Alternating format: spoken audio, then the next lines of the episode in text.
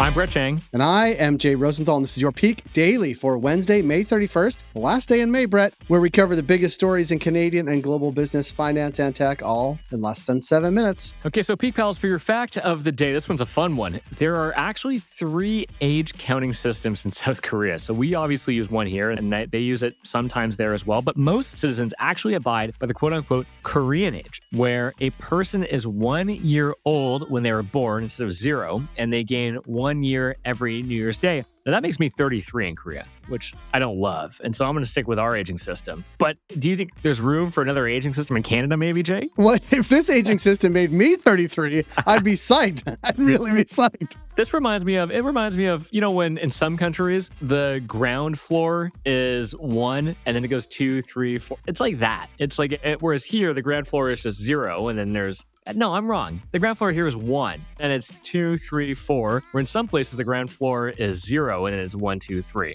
Yes. It's like that. It's not the biggest deal, but it does affect your age in this case. So you must be very upset. Well, but there's an international convention of how we calculate age. And it's odd to me that South Korea is this outlier that has developed their own aging system that nobody else uses. I don't think anywhere else does this. But it also makes them older. I know. It's to their disadvantage. That's what I don't get about it. Well, if everybody does it, everybody is counting by the same rules. At least you're in South Korea, they are. And then do they change their age when they go somewhere else and say how old they are? South Koreans will have to chime in. This reminds, it's the elevators, but it's also like in Little League when you have like the oh. kids coming in from, you know, or Africa and they say that they're 12, but they're 16. It's that I don't like the age wizardry behind this. Well, Brett, now that you, you're really taking a controversial stance, against South Korea age counting. What do we have for Peak Pals today for the younger Peak Pals here in Canada? Well, speaking of South Korea, your Kia, which is from South Korea, is kind of safe in Canada. For our second story, Canada's ketamine supplies are running low. And for our last story, a small province tackles big problems.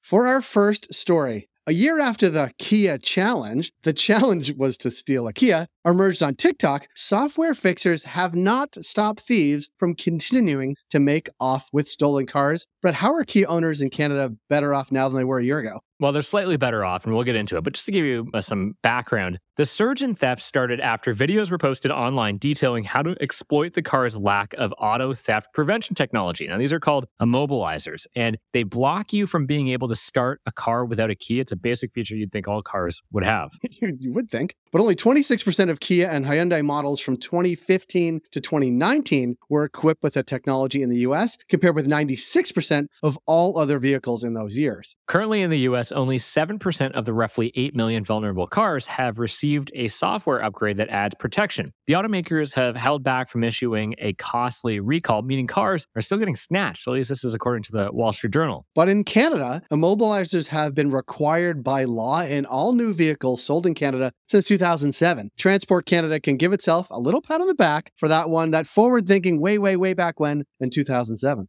Yes, but car thefts in Canada are soaring as criminals find creative ways to outsmart immobilizers, such as transmitting the key signal from inside your house to trick your vehicle. In Ontario, over 10,000 cars have been stolen since January. That's up 45% from 2022. I feel like this story is going to curse my car at this point. I don't even want to read the rest. Well, next, car makers are expected to roll out new security features, well, eventually, and Transport Canada isn't making any sudden moves. At this rate, the issue might be best left to Brampton Mayor Patrick Brown, who's exploring giving out signal blocking key cases. Interesting. Hmm. For our second story, you might know ketamine by its use as an animal sedative or status as a Schedule 1 drug, but the demand for it as a treatment for anxiety and depression is also booming. Why is this, Jay? Well, Canada is currently facing a shortage of the powerful drug, a result of sustained demand combined with the shortage of a variety of ingredients needed to make the drug. And in Canada, ketamine is acknowledged to have legitimate uses in medicine. Though often prescribed as an anesthetic or to manage pain, its antidepressant properties and psychedelic effects have spurred its use in treating mental health issues. Clinics offering ketamine treatments have been popping up across the country from Ontario to Nova Scotia, charging between 200 bucks and about $1,000 per treatment. Even notable names in the medical world like like Toronto Hospital Network Unity Health offers treatments to its patients, but wait lists are reportedly months long. And it matters because a recent survey suggests the state of mental health among Canadians is the worst it's been since the early in the pandemic, with adults between 18 and 39 year olds reporting the highest levels of feeling anxious or depressed at 34% and 29%, respectively. With wait times to see mental health specialists rising, it's no wonder more people are turning to alternative options to try and alleviate their negative thoughts. And here's the bottom line there's anecdotal evidence that ketamine therapy has helped people battling depression, but doctors admit they still don't really know how it works. Patients experience the effects differently, obviously, like any drug. And it continues to be costly and controversial option, option one, but one that is very popular online, I would say as well. But.